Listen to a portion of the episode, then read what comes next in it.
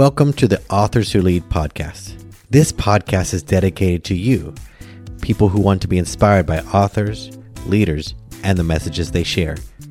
This is such an important podcast to us because we help uncover what goes on behind the scenes when authors are writing their book. We talk about the process, we talk about where they get big ideas, and you can listen in on those conversations. We can't wait for you to join us, so let's get started. Hey everyone, Azul Terronez here on another episode of Authors Who Lead. So thrilled today to have our guest, Jane Egerton Idehen. She's a telecommunications executive with over 17 years of experience in the Nigerian, Liberian, and Ghanaian telecommunications market. She holds an engineering degree from the University of Nigeria, an MBA from Warwick Business School in the UK, and she is an executive educate, has executive education from Harvard Business School and Yale School of Management. Her passion is seeing women like herself fulfilling their purpose, growing their careers, as she has a history of promoting girls in STEM, which is science, technology, engineering, and mathematics. Her book, Be Fearless, Give Yourself Permission to Be You, is here to be discussed. Jane, welcome to the show. Thank you so much, Azul. Thank you. I am excited to be on your show. Super excited. Wonderful. What's really great when I get to talk to authors is they all remember that moment where they thought, you know, maybe I should write a book.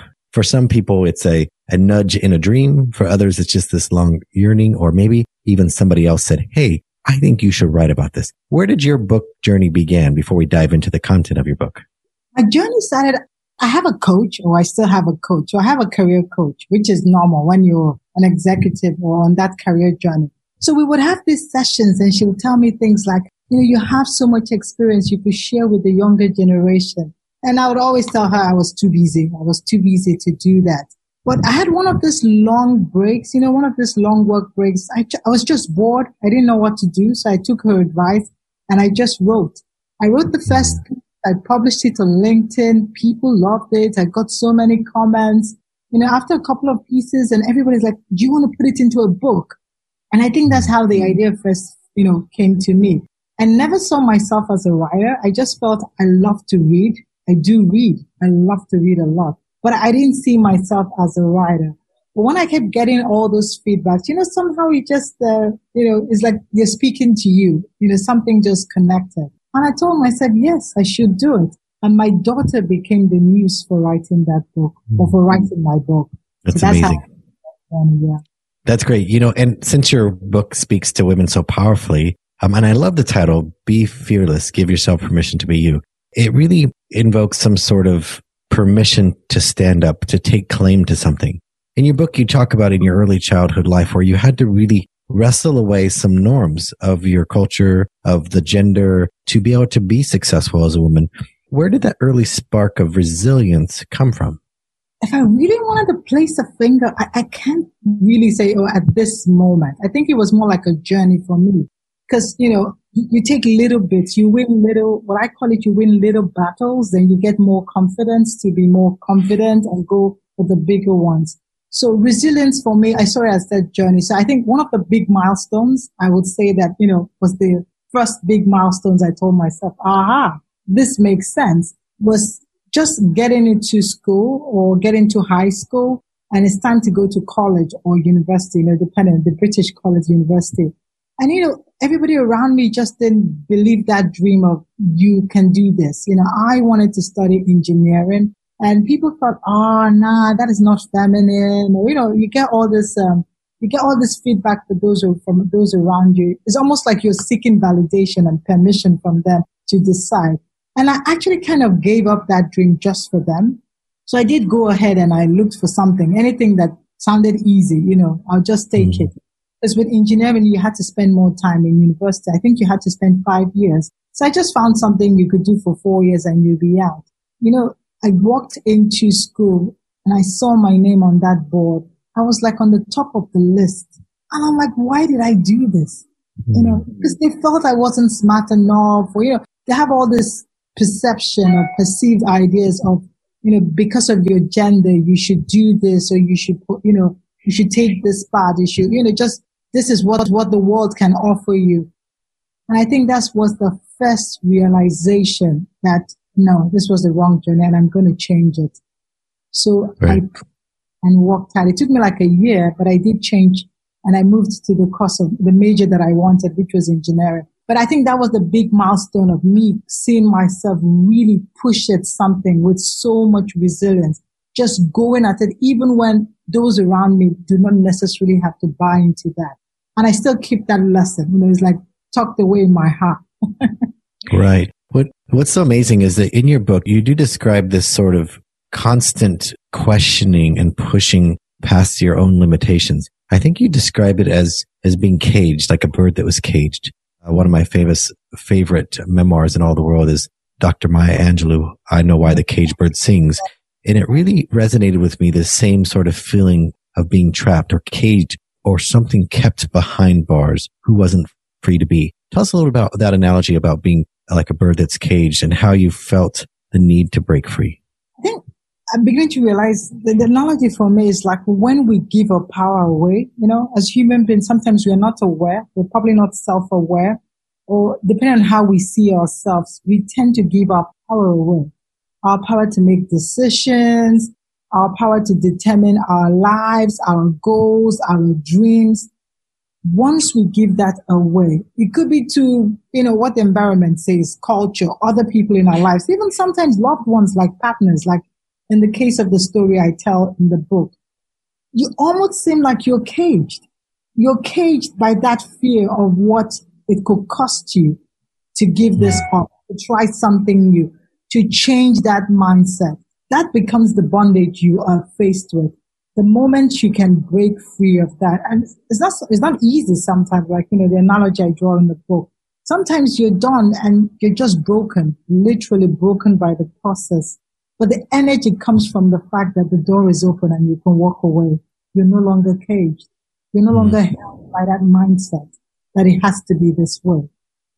Let's talk about that mindset shift that you decided to make. One, to go to college, but also to to go not just to university, but to decide to change a major into a really male dominated career. You talk a lot about the, the peers that surrounded you, like people when you're in circle, if they are uh, cooks or janitors or nannies, security guards, etc. You start to perceive your world in that small space. When you decided to take a leap, what was the response to other women around you? Did you have a network of women who were championing you, helping you, or were you finding yourself stepping out alone often?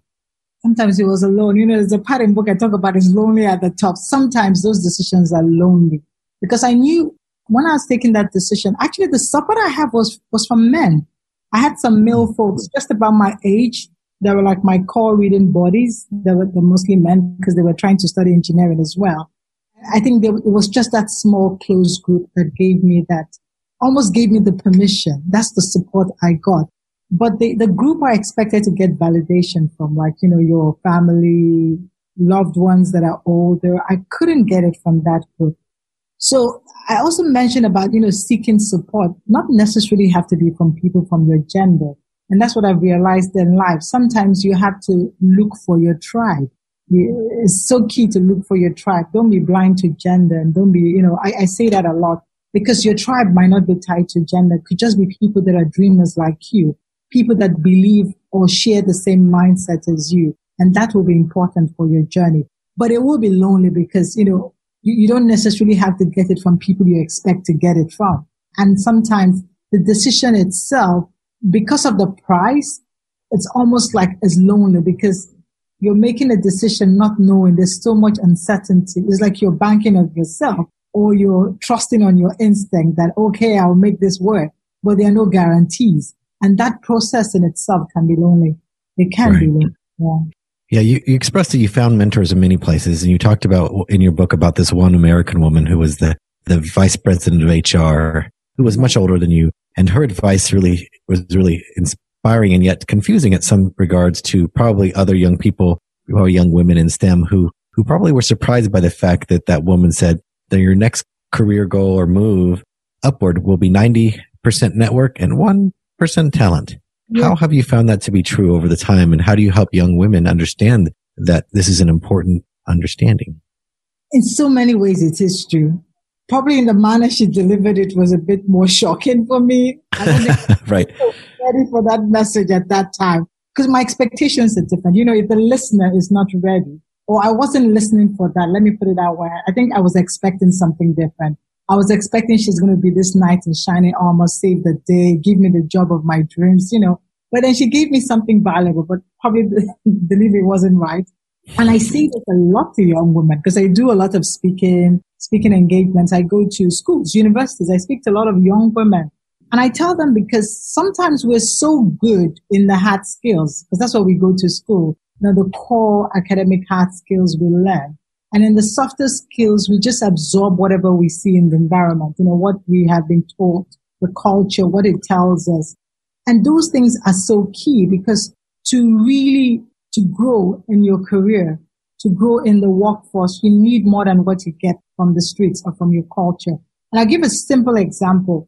I always tell the women, that's why the networking is so good because some, it's not all about talent. With network, you learn, you get a support group. With network, you get information you don't have access to. It's so easy for us young women, especially in this part of the world, to be so, you know, dependent on, you know, what I call, I don't want to say men, but, you know, the idea of a male role model being the lead and you have to take the back seat. And it's in simple things like going on a date, you know, the guy has to ask you first. In getting married, he has to ask for your hand in marriage. You know, you're so much in the you, are so much in the back seat. You know, you can't be in the in the driver's seat of your life. Somebody else is always setting the tone, setting the pace, telling you what to do next. You're always waiting for someone to make a decision on your behalf. But that's not what you get in the workforce. And some of these things they don't teach you at school. And I think some of these things you can get if you have a good network.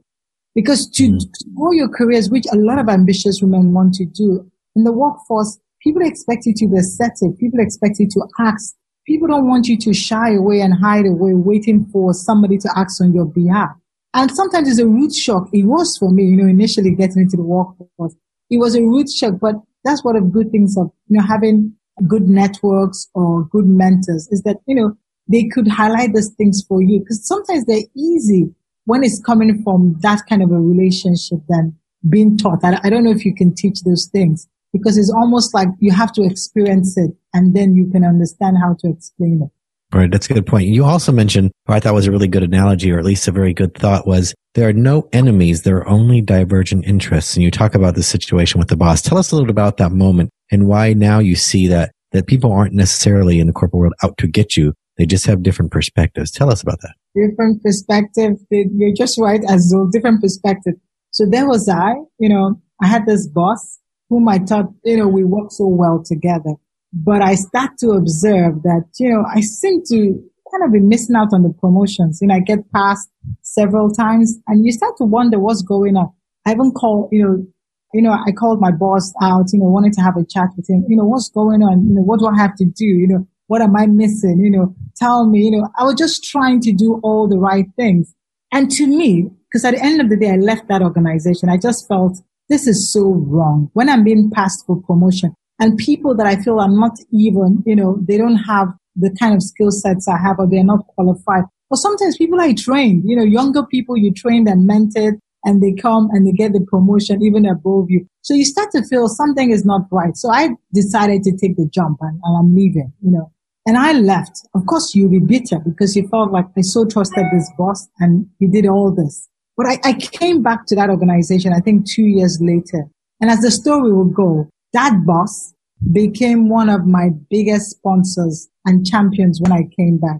Mm. I was going for a, a management role at some time. He was literally pushing my agenda. He was using his own power in the organization to push and sponsor me through. Initially, I was a bit shocked, you know, it was a bit of a, a conflict to my idea of who he was in my head to me, he was the bad guy. You know, why is the bad guy all of a sudden trying to be the good guy? But that's when I realized, because later on I realized that one of his goals was to promote diversity in the organization. He was heading the, the diversity and inclusion board and he had a target and he had to deliver. So he was now determined to look for female talent. So that's when it occurred to me, you know, that sometimes we just have to change the perspective. At that time, I wanted a promotion. Probably his agenda was different and I didn't fit into that agenda. Now I wanted a promotion. His agenda is different. It fits in and he wants to push me because he aligns with his agenda. So you tend to see it differently if you, if you change your perspective. It's not a me against them and me against us. It's just about a mutual interest. Once those interests align, you tend to get the perfect scenario. And you see that a lot, even outside the workforce. You know, you see that in politics. You see that in other places. Once you have mutual interest, sometimes you can have enemies working together for a common goal because they share mutual interest. Right. You know, in your book, you give so much wisdom to young women who might not have the same opportunities yet that you have. Where did that journey begin? When did you start realizing that you could speak to women in public or, or in a forum to help them understand some of the lessons that you learned along the way? So my first take of like literally speaking, like having a public speak was some serendipitous moment when I was like a, a high school student. You know, I was bored, nothing to do. I was studying with a group of uh, classmates and it was a prep. It was a boarding school. So prep time, you have to study, but you can't make noise. But I was really bored, nothing to do. So when I studied, I would try to rehash what I've learned, you know, try to talk to the class. Of course, they enjoyed it and, you know, once, twice, three times. But I found that when I got into college, into university, it was just a method for me to learn. It was easier to learn by teaching. That was one of the best ways I could learn. I would spend a lot of time studying in trying to rehash or to teach someone. I learned more or I was forced to learn more, you know, because when they asked me questions, I had to go figure it out. And I thought, oh, this is a good method. So I used that a lot. At some point, I was literally teaching the entire class of engineering, which is like a, a class of 400 students, you know, like all arms of mm. engineering, mechanical engineering, electronic engineering. So it, it became like a strength, you know, because the more I did it, the more I became good at it. And I think that was the first time I just realized this is a strength, you know, standing in a class, in a, standing in a hall with over 400 students and you're the one teaching them. And most of them were men, like literally just 10% women. And everybody thought you were doing an amazing job. And I think that's how it progressed. Towards the end of my year in university, you know, I started to have the passion with a good friend of mine. Now she's late, Tina Clementina. I started to have the passion to change the narrative I've given. And I did that by joining a, an, an institution called the IEEE, the Institution of Electrical and Electronic Engineers. It's an international body. And one of the things they wanted to do was promote women you know, to go into STEM, young girls to go into STEM. And I could so relate with that because that was my journey. Because, you know, for a long mm-hmm. time, I just felt I was fed a different narrative. I couldn't do this. I couldn't do that. And I, now I saw myself doing it and I thought the only thing I could do is give back. Tell the young girls, you can do it too. I'm doing it. Who says, you know, it's got nothing to do with your physical attributes and, you know, being strong physically is, is your mental power, your intellectual power. So I definitely I was aligned to that goal. So I would go around. We were having a lot of speaking engagements and I loved it. I just loved the fact that we'll go talk to these young girls, just see the fire lit up in their eyes, knowing that, wow, she's doing it. So we can do it too. That, I think those, those moments for me were priceless. And I think that's how they've evolved. You know, now maybe I have bigger platforms. I speak to different age ranges, but that's how it definitely evolved to see myself speaking, you know, larger platforms or larger stages. Right. For those people who don't know what your life is like in your hometown, because, you know, now you work in an executive suite, you have this career, you're speaking, you're an author, you a TEDx speaker, you have all these wonderful things, but your humble beginnings is what really can inspire so many people because it wasn't that it was handed to you on a platter. You worked really hard to get here. What advice would you have to anyone who maybe hasn't been able to step free from their situation because they have maybe limited role models. What would be the first piece of advice you'd give them? Huh, yeah, limited role models. I think one I would say, I always say that please protect your dreams. You know, it's so easy to give up because you don't have anybody around you you feel you could look up to. And you just feel like it can be done. It's so easy to do that. But if you could protect it, it means, you know, the people you associate with, you know, the way you get your information, what you feed yourself, mentally, you know, the information you feed yourself. If you could just hang in there, the tendency is that you would attract like-minded people. Maybe not at the time you first realize it that you need someone, you need a role model.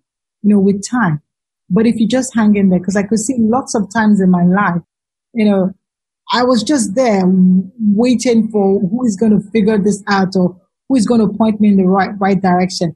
But just keep doing what you're doing and you tend to attract it. It's just, I don't know, I could say it was the universal principle, but it just seems to happen that way. So I would say protect your dream. Mm, protect it means everything. You know, if it means resilience, you hang in there and protect that dream. That's great. I love that idea of that concept of protecting your dream. It has to be guarded and, and nurtured as well. If you had advice for anyone who is thinking that they might want to write, write a book, as you said in the beginning, most of the authors that I speak to often say, I don't think of myself as a writer, and yet they're published authors like yourself. What advice would you give somebody else who's just beginning this journey, thinking maybe I should write a book? How could you help them who are stuck in that wonder? You're right. Most of us just feel like, no, I don't think I, I'm not. I think what I'll say is that everybody has a story. You know, I said in the book, if you can find the why, sometimes that is what you need to keep you going. You have a story. We all have a story inside us. Just find out the why. When I found my why, it was easy. I knew I had to do this for my daughter. I really wanted to pass that information to her. And my daughter for me was symbolic. She was my youngest self. She was a woman like me, a young woman like me. You know, Jane 20 years ago, Jane 30 years ago. I really wanted to share that story with them because I feel that's the way I could help them. So for me, I would tell anybody thinking of writing, just find the why. You definitely have a story to tell. If you can find your why, that keeps you going. Yeah.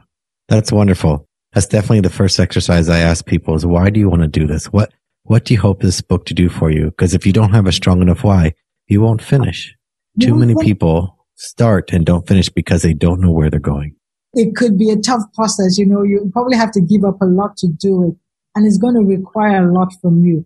So your why will give you clarity and your why will help you when you need that resilience to go through it. Ah, definitely. It's not going to be an easy process. You're just right. Not. Right. I often tell people if you don't have a strong enough why, you'll convince yourself that the words aren't good enough. You'll convince yourself that it's not done yet. You'll convince yourself that, oh, maybe I started the wrong book. But if your why is strong, none of those things will get in your way. You won't be worried about it being perfect because you, you realize that I, I'm not perfect. So how could I create something perfect? I just must do the work I can do. Your why drives you to that direction. So I really want to inspire others who have, have written a book or decided to write a book and are at the beginning stages to sit down before you move any further and write out your why. Why do I want this book? What would it do for me if I finished it? What can I imagine? Because the truth is, on the other side of anything you accomplish that's big like this is this wonderful, powerful, new you. And I hope all of you go out and get the, the book, Be Fearless, give yourself permission to be you. And I think this is a great way to sort of kind of transition here into this moment. Jane, it's been so great to have you. I, am going to share your, your book on our uh, show notes. So go to authorswholead.com and look up this episode of the podcast so you can learn more about Jane, the great things she does for her community, the way she serves and helps uh, young women in the STEM industries. And I hope you get inspired to write your book. Jane, thank you so much for being a guest here. So much, Such an honor to be on your platform. Thank you for listening again to another episode of Authors Who Lead. We appreciate you being here, and we hope you subscribe so you get this delivered to your device every week. And if you haven't left us a review, please do so. It really helps. And if you have a book in your heart, you've been wanting to write a book, please go to authorswholead.com and join us on this journey of becoming a published author.